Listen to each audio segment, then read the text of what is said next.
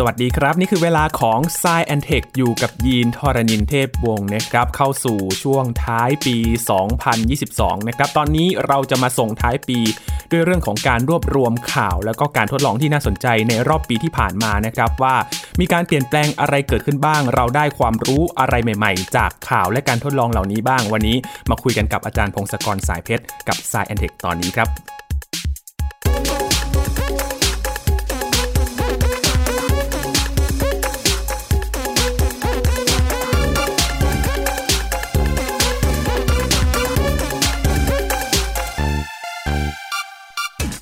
ผ่านไปอีกหนึ่งปีแล้วนะครับคุณผู้ฟังครับผ่านเรื่องราวมามากมายหลากหลายท่ามกลางการระบาดของโควิด -19 ที่ยังคงมีอยู่ แม้ว่าจะมีการระบาดที่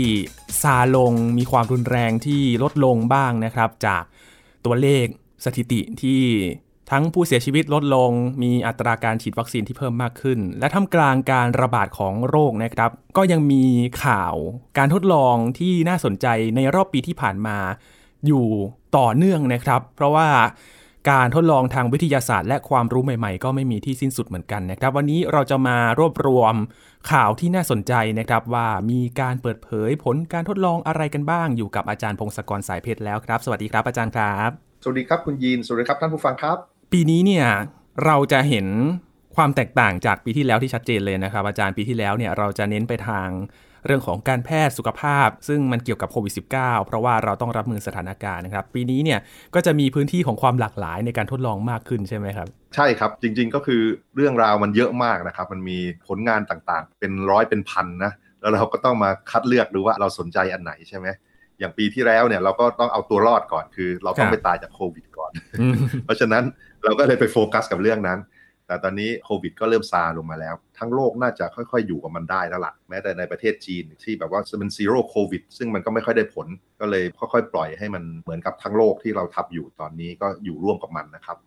ก็มีเรื่องเต็มไปหมดเลย ก็ลำบากมากนะที่จะคัดเลือกมาว่าอันไหนมันน่าสนใจที่สุดนะเอาเป็นว่าผมก็ใช้วิจารณญาณส่วนตัวตามความชอบส่วนตัวกันแล้วกันเลือกไม่ถูกใช่ไหมครับอาจารย์มีเยอะมากเยอะเกิน เพราะทุกวันมันมีอะครับ มันอย่างน้อยก็ ทุกวันหลายอันด้วยใช่ไหมครับทั้งปีมันเยอะมากนะ แต่ว่าเอาข่าวเด่นๆที่แบบว่ามันอาจจะมีผลกระทบเยอะในชีวิตเราในอนาคตอะไรเงี้ยน่าสนใจ ก็เดี๋ยวมาคุยกันเลือกมานะครับ มีมีเจ็ดอย่างนะวันนี้ เอาอันแรกเลยอันแรกเปิดต้นปีมาเลยก็มีข่าวนะใช่ไหมชาวอังกฤษ อายุเกือบเกือบหกสิบปี แล้วเขาก็เป็นโรคหัวใจที่แบบเขาต้องตายในเวลาแป๊บเดียวอะอยู่ได้ไม่นานละแล้วเขาก็เข้าโครงการทดลอง ผ่าตัดเปลี่ยนหัวใจ โดยเอาหัวใจจากหมู เอาหัวใจหมูมาใส่หัวใจเขาใช่ไหมครับ แล้วหัวใจหมูก็ทำงานเต้นตุบตุบตับตุบตับได้ดีอยู่ ในที่สุดเขาเสียชีวิตในสองเดือนต่อมา แต่จริงมันไม่ได้เสียชีวิตจากตัวหัวใจไม่ทำงานเขาเสียชีวิตด้วยโรคอื่นๆที่เขามีด้วยนะครับคราวนี้ข่าวนี้มันน่าสนใจยังไง คือจริง ๆ การเปลี่ยนถ่ายอวัยวะเนี่ยมันก็เป็นสิ่งที่เราพยายามทำกันมาหลายสิบปีแล้วนะ ปกติจะมีการเปลี่ยนถ่ายระหว่างคนด้วยกันใช่ไหมครับ เช่นเปลี่ยนไตนะหรือว่าเปลี่ยนตับอะไรบางส่วนอย่างเงี้ยนะตัดให้กันหรือแม้แต่หัวใจก็มีนะครับ แต่ว่า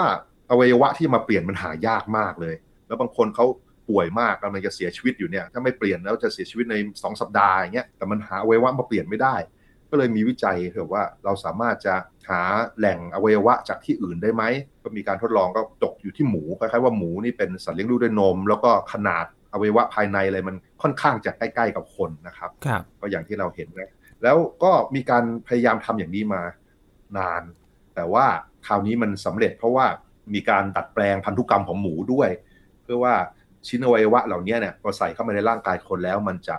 ไม่ไปกระตุ้นการทำงานของภูมิคุ้มกันของคน เพราะว่าร่างกายของคนเราทุกคนเนี่ยมันมีระบบภูมิคุ้มกัน คอยต่อสู้กับสิ่งแปลกปลอมที่เข้ามาในร่างกาย ถ้าเกิดอยู่ๆเอาหัวใจหมูคาใส่เข้ามาปุ๊บ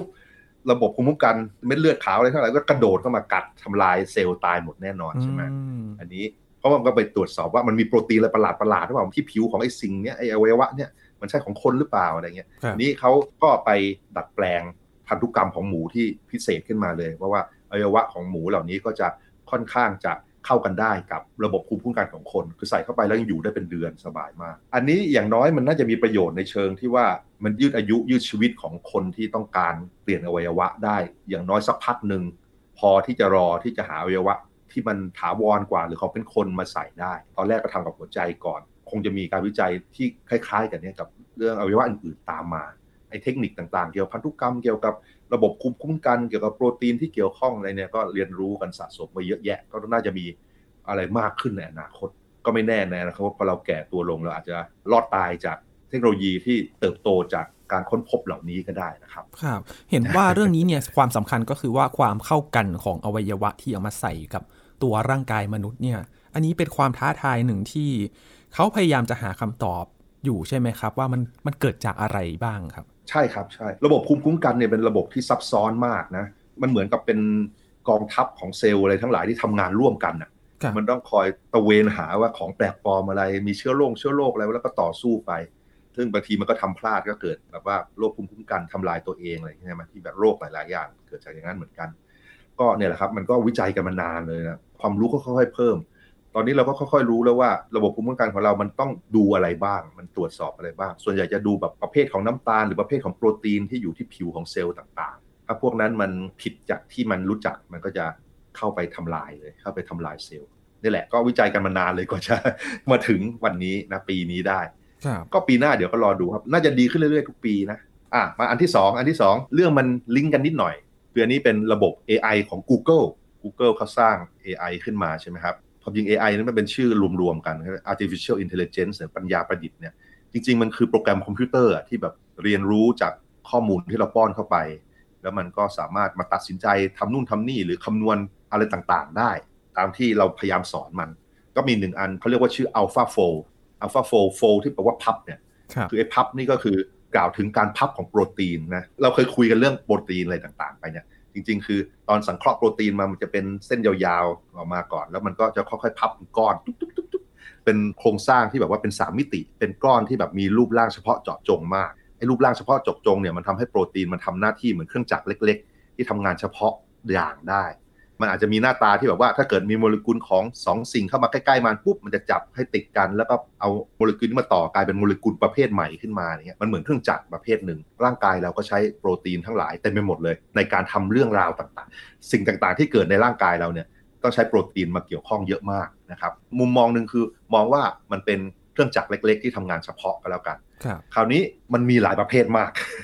แล้วก็เราก็ค่อยๆรู้มากขึ้นเรื่อยๆนะว่ามันมีอะไรบ้างมีอะไรบ้าง แต่บางครั้งของเรื่องใหม่ๆ หรือว่าจะสังเคราะห์โปรตีนใหม่ๆ เพื่อมาทำงานเฉพาะเนี่ยเรายังมีข้อจำกัดเหล่านี้ งานวิจัยของ Google AlphaFold เนี่ยมันดีตรงที่ว่าถ้าเกิดเราบอกไปว่าโปรตีนมันต่อด้วยอะไรบางอย่างเนี่ยหน้าตามนจะออกมาเป็น 3 มิติอย่างไร มันจะทำนายออกมาให้ แล้วมันก็ทำการทำนายโปรตีนถึง 200 ล้านโปรตีน เกือบทุกอันที่เรารู้จักเลยนะดูว่าหน้าตาควรจะเป็นอย่างไร แล้วมันจะควรจะทำงานยังไง แล้วคราวนี้พอมีข้อมูลอย่างนี้เนี่ย นักวิจัยในอนาคตก็สามารถบอกว่าโอเค สมมุติเราเปลี่ยนข้อมูลในโปรตีนไปนิดนึง แทนที่จะมีสารเคมีตัวนี้เปลี่ยนไปอีกตัวหนึ่งหน้าตาของโปรตีนจะเปลี่ยนไปไหมอย่างเงี้ย อุปกรณ์เหล่านี้มันน่าจะช่วยได้ น่าจะใช้ออกแบบโปรตีนต่างๆ ได้ ออกแบบยาได้ หรือว่าไปทำความเข้าใจไอ้แบบว่า สมมติออกแบบวัคซีนอะไรต่างๆเนี่ย ตอนนี้ที่แบบว่าวัคซีนมามันก็ต้องรู้จักว่าหน้าตาของหนามแหลมของโคโรนาโควิดเนี่ยไวรัสโควิดเนี่ยหนามแหลมก็เป็นโปรตีนประเภทหนึ่งอย่างเงี้ยเราสามารถจะออกแบบโมเลกุลอีกตัวไหมที่แบบไปจับกับหนามแหลมให้ได้ให้ดีขึ้นอะไรต่างๆแล้วจะออกแบบเป็นวัคซีนอะไรต่างๆ เรื่องเหล่านี้มันจะต้องใช้อุปกรณ์และเครื่องมือที่ช่วยเรา อันนี้ AlphaFold ก็น่าจะเป็นเครื่องมือหลักอีกอันหนึ่งที่มีประโยชน์มากๆในอนาคตอันใกล้นะครับอาจจะทำให้การ ออกแบบยาออกแบบสารเคมีต่างๆ ประเภทต่างๆ แม้แต่พวกปุ๋ยพลาสติกอะไรต่างๆ รอบตัวมันอาจจะดีขึ้นก็ได้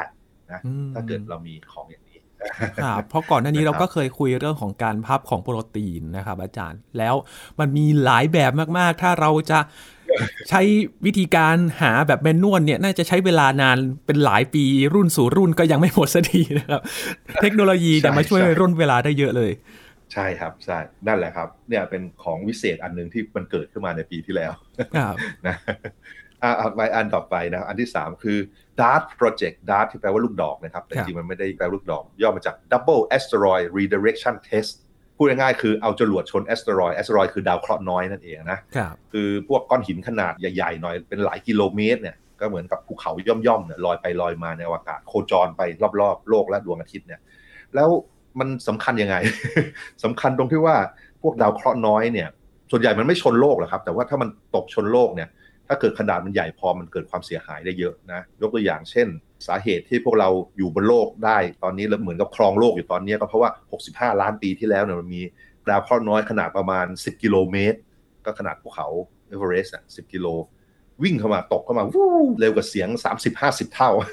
แล้วก็ชนโลกตุ้ม ปล่อยพลังงานเท่าๆกับระเบิดนิวเคลียร์ที่เรามีอยู่เนี่ยเป็นร้อยเท่าเลย แล้วมันก็ทำให้โลกเปลี่ยนไปเยอะมากไดโนเสาร์ตายเกลี้ยงตัวใหญ่ๆตายเกลี้ยงแล้วก็บรรพบุรุษเราที่เป็นสัตว์เลี้ยงลูกด้วยนมตัวเล็กๆเนี่ยก็ค่อยๆพัฒนาการวิวัฒนาการเป็นสัตว์เลี้ยงลมหลายๆแบบหนึ่งนนั้นคือพวกเราอ่าสาเหตุนี้ก็เพราะว่าไดโนเสาร์อยู่บนโลกเป็นหลายร้อยล้านปี เป็นร้อยล้านปีนะ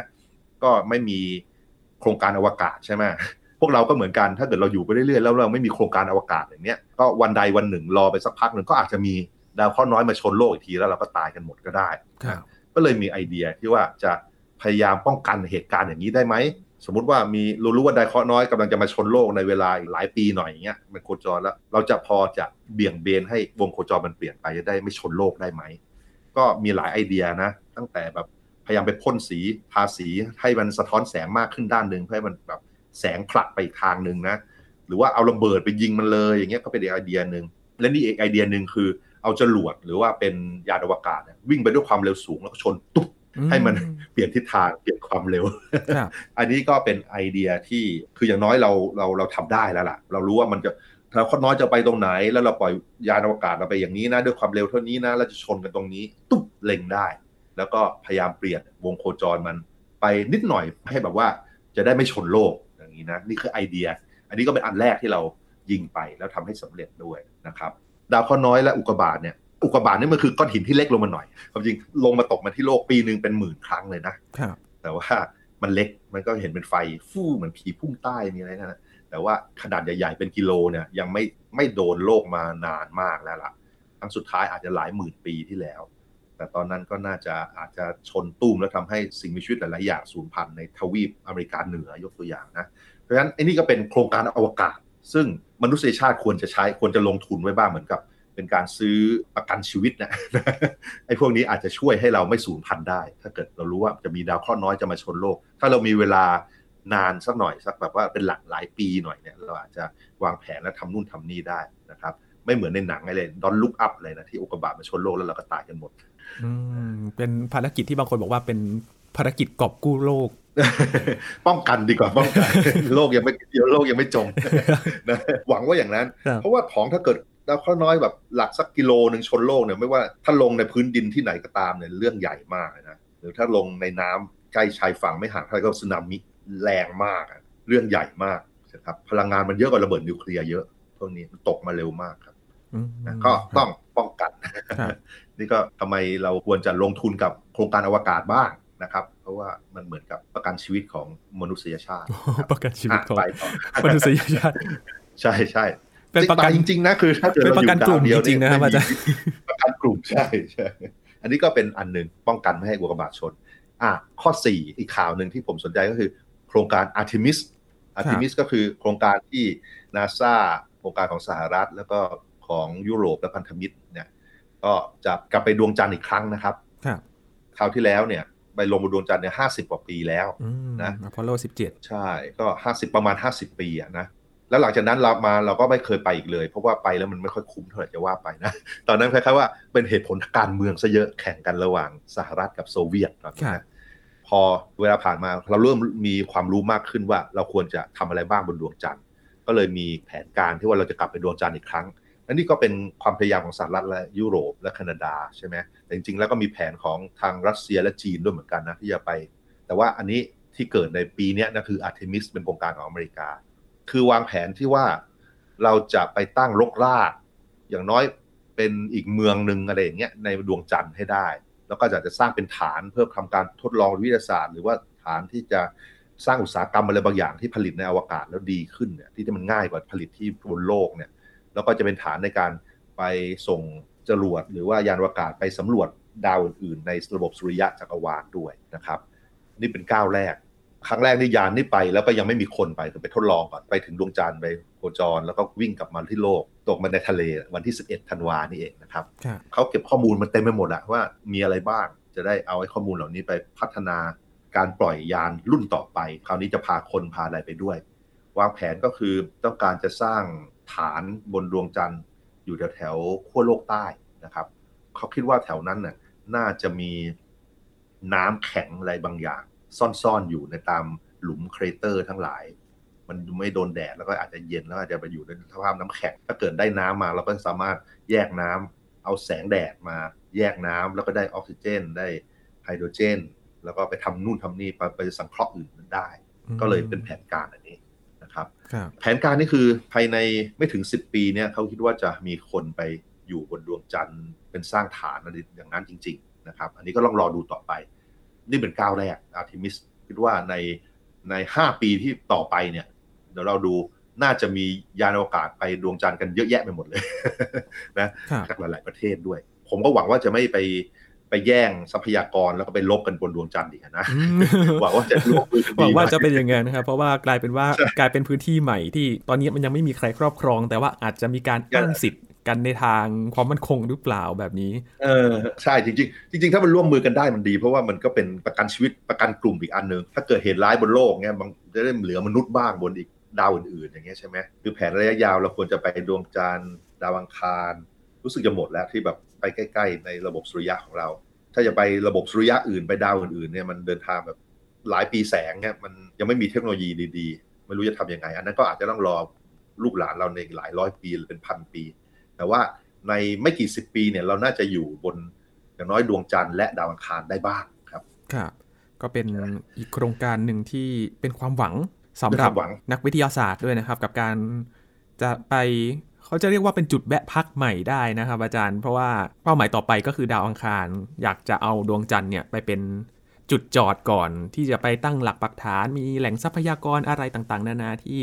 พอจะช่วยให้เราเนี่ยเดินทางไปต่อในระยะไกลได้ ใช่ครับ ไอเดียเป็นแบบนั้นครับ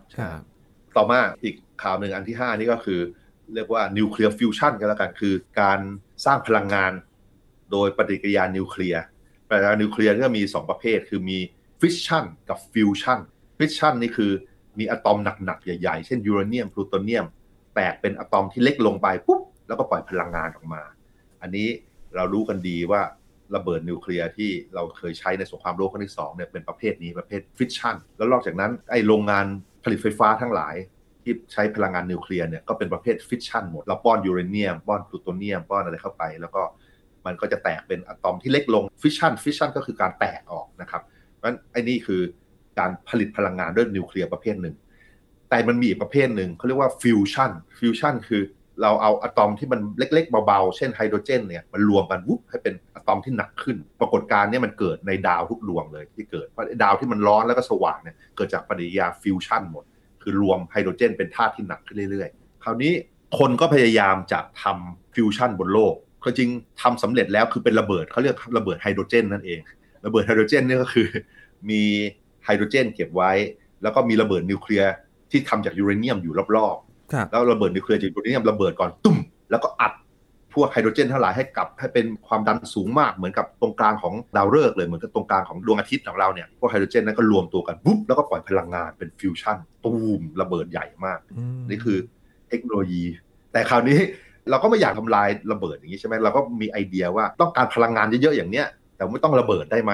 เขาก็เลยพยายามทำกันมา 50 ปีได้ คือพยายามหาทางให้เอาไฮโดรเจนเหล่านี้มาอยู่ใกล้ๆกันแล้วชนกันให้เร็วๆหน่อยให้มันรวมตัวกันวุบแล้วปล่อยพลังงานมาได้ไหม มีหลายวิธีที่พยายามทำกันอยู่ วิธีที่เราจะพูดถึงอันนี้เนี่ยก็คือ เราเอาไฮโดรเจน ไปเก็บไว้ในเป้าเล็ก ๆ กลมๆ ไอ้เป้าเล็ก ๆ กลมๆ เนี่ยจะถูกยิงด้วยเลเซอร์พลังงานแรงสูงเนี่ยจากทุกทิศทางเลย ยิงออกมาจากทุกทิศทางให้มันดันเข้าไป ให้มันกดเข้าไปเหมือนกับ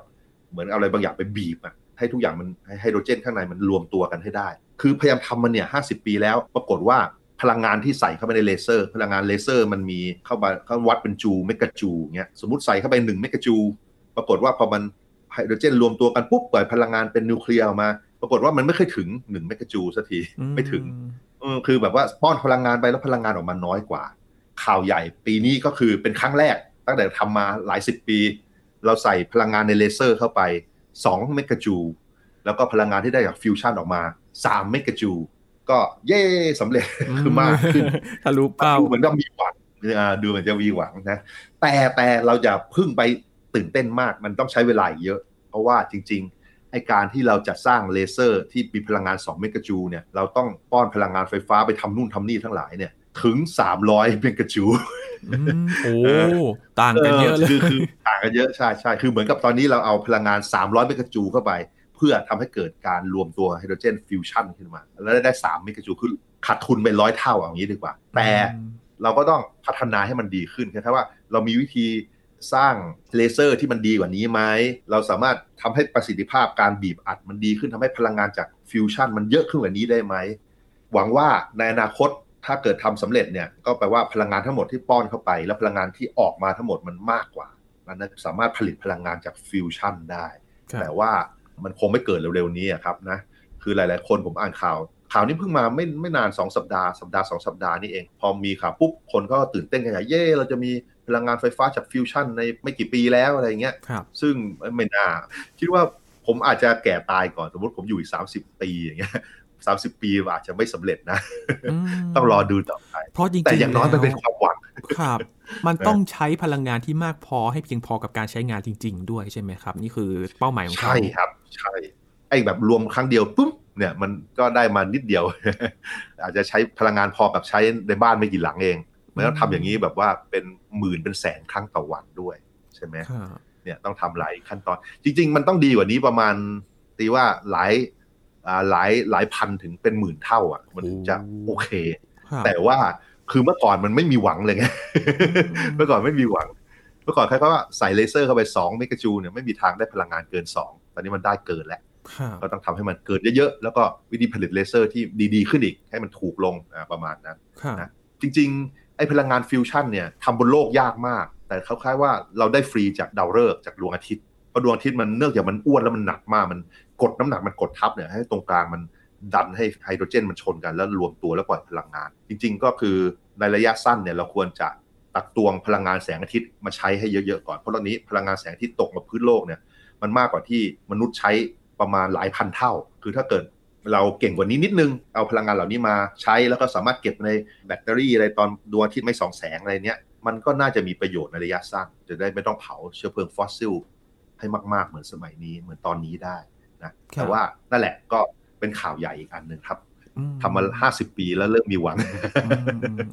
แต่ก็ต้องเดินหน้าต่อไปเพื่อที่จะได้ให้ตามเป้าหมาย ใช่ครับแต่ก็ลำบากนะแบบอย่าหวังมาก โอเค อันต่อมาคือกล้องเจมส์เว็บนะครับ กล้องอวกาศ กล้องโทรทัศน์อวกาศเจมส์เว็บจริงๆ เขาปล่อยเขาเป็นอวกาศเมื่อวันคริสต์มาสปีที่แล้วนะหนึ่งปีพอดีไปล่องรอย คือประมาณหนึ่งปี แล้วมันก็ต้องค่อย เดินทางไปหากไปอยู่ทางจากโลกประมาณล้านกว่ากิโลเมตร อยู่ได้จุดที่เรียก Lagrange point อันหนึ่งคือเหมือนว่าเป็นวงโคจรที่เสถียรสามารถอยู่แถวๆนั้นได้ไปเรื่อยๆ ตอนปล่อยเนี่ยเราก็ลุ้นกันใหญ่เลยว่ามันจะสำเร็จหรือเปล่านะ เพราะว่า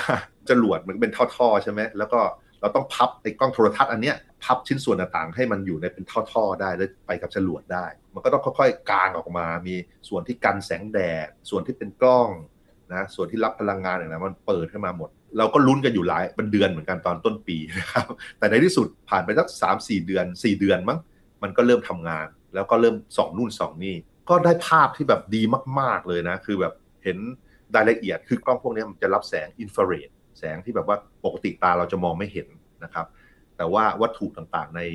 จักรวาลหลาย ๆ ประเภทเนี่ยมันจะปล่อยแสงประเภทนี้มา เนื่องจากขนาดของกระจกที่รวมแสงมันใหญ่มากใหญ่กว่ากล้องอันที่แล้วของเราชื่อ Hubble เนี่ยหลายเท่าเลย พราะภาพมันจะละเอียดแล้วก็ความคมชัดมันสวยมันสูงมาก แล้วเราก็เห็นของต่างๆทุกสัปดาห์เลยของวิเศษทั้งหลายของที่เราเคยเห็นมาก่อนพอเอากล้องที่สองเข้าไปปุ๊บชัดขึ้นมาเยอะเลย สามารถเห็นปรากฏการณ์ใหม่ ๆ ได้ แม้แต่ทั้งกาแล็กซี่ที่อยู่ไกลที่สุดที่เราเคยเห็นมาเนี้ยมันเกิดหลังจากจักรวาลเราเริ่มที่บิ๊กแบงเนี่ยสักสามร้อยล้านปีเองนะก็คือเกือบไปถึงตอนเริ่มต้นของจักรวาลเราเลยล่ะเห็นไอ้กาแล็กซี่เหล่านั้น เพราะ ของที่อยู่ไกลๆเนี่ยแปลว่าเรามองกลับไปในอดีตนานขึ้นนานขึ้นนานขึ้นมันของที่ไกลที่สุดนั่นก็คือกาแล็กซี่ที่เพิ่งเกิดตอนนู้นเลยตอนตั้งแต่จักรวาลเพิ่งยังเป็นเบบี้อยู่ ตอนที่จักรวาลก็ผ่านมาหมื่นกว่าล้านปีแล้ว แต่ตอนนู้นมันเมื่อสามร้อยล้านปีเองตอนนู้นนะข้อมูลเหล่านี้ทำให้นักดาราศาสตร์ทั้งโลก วุ่นวายกันใหญ่เพราะว่าข้อมูลมันเยอะมากแล้วมีงานให้ทำเยอะมากนะแล้วก็อาจจะใช้ตรวจสอบความเข้าใจต่าง ๆ เกี่ยวกับ การวิวัฒนาการของดาวใช่ไหมหรือว่ามันมีอะไรประหลาดๆที่เราไม่เคยรู้จักมาก่อนหรือเปล่าเนี่ยมันก็เจออะไรบางอย่างนะ เดี๋ยวว่าต้องรอสักพักหนึ่งว่า นักวิทยาศาสตร์เขาจะแปลผลมันว่าคืออะไร เดี๋ยวไว้เล่ากันเรื่องนี้ในอนาคตกันแล้วกันนะครับ อันนี้ก็แปลว่าเป็นเหมือนกับกล้องโทรทัศน์วิเศษที่เรามีนะครับโอ้เป็นตาคู่ใหม่ที่แบบใส่เลนส์ที่ชัดกว่าเดิมนะครับ เพราะว่าภาพแต่ละภาพเนี่ยโอ้โหตื่นตาตื่นใจกันมากเลยบางคนเนี่ยเอาไปตั้งเป็นวอลเปเปอร์กันเต็มเลยครับอาจารย์ ผมด้วยครับ ผมว่าติดวอลเปเปอร์สวยงามมากทุก ๆ สัปดาห์มีมาครับภาพสวยๆครับอะข่าวสุดท้ายก็แล้วกันที่น่าสนใจมากๆก็เรียกว่า AI หรือปัญญาประดิษฐ์ที่สร้างสรรค์นั่นเองนะครับ ปกติเราคิดถึงพวกปัญญาประดิษฐ์หรือ AI เนี่ยเราคิดว่ามันจะช่วยแก้ปัญหาบางอย่าง เช่นแบบว่าหาว่ามีของบางอย่างในภาพหรือเปล่า หรือว่าตรวจเจาะว่าหน้าคนนี้คือใครอะไรต่างๆ ใช่ไหมแต่ว่าที่ผ่านมาปี 2 ปี แล้วก็มาบูมในปีนี้เนี่ยมันดูเหมือนว่า AI เริ่มสร้างสรรค์ได้เหมือนคนแล้ว หรือความเก่งกว่าคนด้วยความจริงมันเก่งกว่าผมแน่นอนอะสมมติว่าเกี่ยนะ AI ที่สร้างสรรค์เนี่ยจริง ๆ อย่าลืมว่ามันก็คือโปรแกรมนะ มันเป็นโปรแกรมประเภทหนึ่ง แล้วมันก็เรียนรู้จากข้อมูลที่เราป้อนเข้าไป แต่พอข้อมูลเยอะพอแล้วก็ลักษณะการทำงานของโปรแกรมมันฉลาดออกแบบได้ดีพอเนี่ย มันเริ่มทำของที่แบบดูเหมือนเป็นของที่ไม่น่าจะทำได้ด้วยเครื่องจักรนะ ยกตัวอย่างเช่น มันมี AI สำหรับการวาดรูปทั้งหลายนะดาวอีชื่อดาวอีชื่อ Mid Journey นะ หรือแม้แต่ว่า Open Source คือทุกคนดาวน์โหลดแล้วก็มารันที่คอมพิวเตอร์ตัวเองได้ชื่อ Stable Diffusion อย่างเงี้ย โปรแกรมเหล่านี้เนี่ยมันสามารถสร้างสรรค์ภาพในสไตล์ต่างๆ เช่นผมอยากให้วาดรูปช้างโดยแวนโก๊ะเงี้ยบอกมันได้ แล้วเดี๋ยวมันจะวาดรูปออกมา แล้วไปเป็นเหมือนกับสไตล์ของแวนโก๊ะแต่เป็นรูปช้างเลยแล้วเราสามารถเราสามารถบอกว่าต้องการช้างอยู่ในเล่นน้ำอยู่อะไรเงี้ยโดยสไตล์ของใครอะไรเงี้ยก็ทำให้ได้มีคนเป็นล้านคนในทั่วโลกเนี่ยช่วยสร้างสรรค์ผลงานอย่างนี้ อธิบายมันเป็นคำพูดเข้าไปเป็นตัวอักษรเข้าไปว่า อยากให้เกิดอะไรบ้าง โปรแกรมสร้างสรรค์เหล่านี้ก็พยายามสร้างภาพขึ้นมา มันเหมือนกับมันจินตนาการของมันโดย มันเป็นเครื่องจักรเอาตัวเลขเป็นล้านล้านตัวมาบวกลบคูณหารกันอะมันก็สร้างสีที่เป็นภาพเธอสวยขึ้นมาได้นะมีคนเอาภาพเหล่านี้ไปประกวดด้วยซ้ำแล้วก็มีบางอันชนะรางวัลด้วยต่างๆก็คงต้องข้ามนะแต่ว่ามันก็มีประโยชน์คือจริงทุกอย่างเนี่ยมันเป็นเครื่องมือ เราก็ต้องหาทางเรียนรู้ที่จะใช้ประโยชน์จากมันให้ได้ หลายๆอันนี้เขาอาจจะใช้มาในการระดมสมองอะไรอย่างเงี้ย คือแบบว่าจินตนาการภาพที่เป็นไปได้มันน่าจะเป็นอะไรยังไงบ้าง พอได้ไอเดียเหล่านี้เยอะก็อาจจะมานั่งปรับปรุง อาจจะบอกให้มันวาดให้ดีขึ้น หรือบางทีคนเอาภาพมาตกแต่งเพิ่มเติมได้นะครับนะแล้วก็อีกอันนึงไอไอสร้างสารรค์อีกอันนึง ก็คือ Chat GPT นะในโปรแกรมแชทอันนี้กำลังพูดถึงในช่วงปลายปีนี้เลยครับอาจารย์โอ้โหกลัวจะมาแย่งงานกันเลยเกินงานหลาย ๆ อย่างมันก็คงจะทำได้โดยการถาม Chat GPT Chat GPT ก็เหมือนกับ เป็นบอทเป็นโปรแกรมที่แบบเราไปพิมพ์คุยกันด้วยนะครับข้อดีของมันคือมันตอบอย่างก็คนเนี่ย ถามอะไรมันก็ตอบใหญ่เลย ข้อเสียมันก็คือมันตอบอย่างก็คนเนี่ยเหมือนกันคือ มันตอบออกมาเนี่ยบางทีมันก็ผิด แต่ว่าก็มั่นใจเหมือนคนเหมือนกันไม่มีการบอกว่า เออ เราไม่ค่อยรู้นะ แล้วก็เดี๋ยวขอไปหาข้อมูลเพิ่มไม่มีทาง อันนี้คือมันตอบมาไม่ว่าถูกหรือผิดมันจะมั่นใจมาก แต่อันที่มันตอบออกมาเนี่ย มันเหมือนกับพูดคุยกับคนที่มีความรู้เยอะเลยนะครับ อันนี้ก็เหมือนกันคือ มันก็เป็นโปรแกรมอีกอันหนึ่งซึ่งได้อ่านข้อความและข้อมูลต่างๆ ที่เป็นภาษามนุษย์เนี่ยเป็นคำหลายล้านล้านคำหน้าที่ของมันเนี่ยคือพยายามทำนายว่าถ้าเกิดมันเห็นคำบางอย่างออกมาแล้วเนี่ยคำต่อไปควรจะเป็นอะไร อันนี้คือสิ่งที่มันพยายามทำไปเรื่อยๆ สังเกตว่ามันไม่เหมือนคนนะคนจะพยายามคิดว่าความหมายของต่างๆ เป็นอย่างไร และควรจะมาเรียบเรียงความคิดอย่างไรใช่ไหมแต่ว่าไอ้โปรแกรมอันนี้คือมันพยายามทำนายคำต่อไป แล้วพอพอมันเห็นสิ่งที่คนเขียนไว้เยอะมากพอ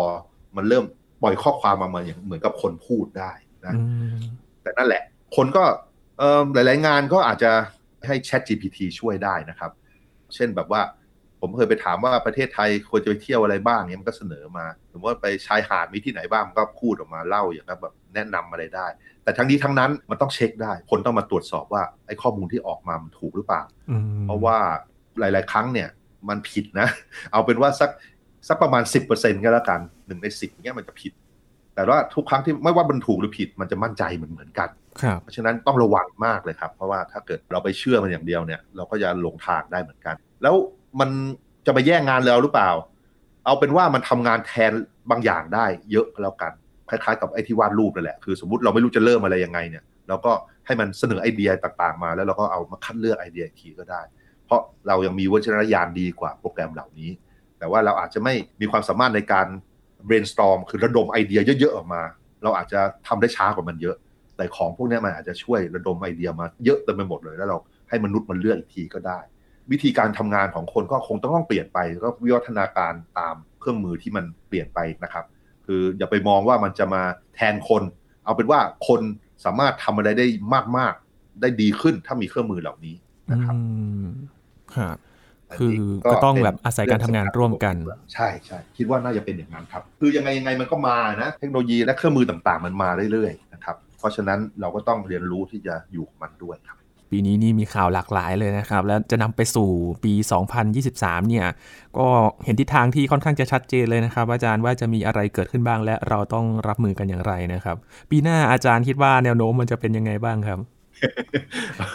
ทำนายอนาคตมันยากมากเลยครับเรื่องที่เราพูดเล่ามาวันนี้อย่างน้อยมันจะดีขึ้นกว่าปีนี้แน่นอน ความรู้ที่สะสมจะทำให้ทุกอย่างดีขึ้นทำเก่งทุกอย่างมันเก่งขึ้น ข้อมูลมากขึ้น แต่ว่าไอ้ของที่เราทำนายไม่ได้อะเพราะว่าการวิจัยต่างๆเนี่ยถ้ามันทำนายได้มันก็ไม่ใช่วิจัยใช่ไหมเราก็ไม่แน่ใจหรอกว่ามันจะของวิเศษเกิดขึ้นปีหน้าเหมือนกันแต่ว่าแต่ว่าอย่างน้อยไอ้พวกอย่างยกตัวอย่างเช่นอัลฟาโฟทำนายโปรตีนเงี้ยเราก็น่าคิดว่ามันน่าจะมี วิธีรักษาโรคอะไรดีๆขึ้นมากขึ้นนะครับยาที่ดีขึ้นอะไรเงี้ยวัคซีนที่ดีขึ้นนะขึ้นมา ยกตัวอย่างนะครับครับก็เป็นเครื่องช่วยทุ่นแรงได้มหาศาลเลยทีเดียว เออ ใช่ใช่ดีขึ้นแน่ครับนี่เป็นส่วนหนึ่งเท่านั้นนะครับ อาจารย์จากเป็นหลายการทดลองที่ผมว่าเป็นพันเป็นพันเป็นหมื่นเลยก็ว่าได้นะครับ อาจารย์ใช่ว่าแต่ละปีมันมีความเคลื่อนไหวมากมาย แล้วก็วารสารวิทยาศาสตร์หลายฉบับหลายหัวเลยตีพิมพ์ เป็นหลายผลงานนะครับ บางผลงานก็จะเป็นงานต่อเนื่อง บางผลงานก็จะเป็นเรื่องใหม่ที่เราก็ตื่นตาตื่นใจกับมันนะครับ เรื่องนี้ยังคงไม่หยุดแค่นี้แน่นอน ปีหน้าเราคงมาตามกันต่อนะครับ อาจารย์วันนี้ขอบคุณอาจารย์มากๆเลยครับ ยินดีครับ สวัสดีครับ ครับ นี่คือ s ายแอนเทคนะครับ คุณผู้ฟังติดตามรายการของเรากันได้ที่ www.thaipbspodcast.com ครับ รวมถึงพอดแคสต์ช่องทางต่างๆ ที่คุณกำลังรับฟังเราอยู่นะครับ อัปเดตเรื่องวิทยาศาสตร์ เทคโนโลยี และนวัตกรรมกับเราได้ที่นี่ทุกที่ทุกเวลากับไทย PBS Podcast ครับ ปีหน้าจะมีอะไรที่น่าสนใจเรายังคงติดตามกันอยู่นะครับ ชวนฟัง s ายแอนเทคกันอย่างต่อเนื่องด้วยนะครับ ช่วงนี้ยีนทอรานินเทพวงศ์พร้อมกับอาจารย์พงศกรสายเพชรลาไปก่อนครับ สวัสดีครับ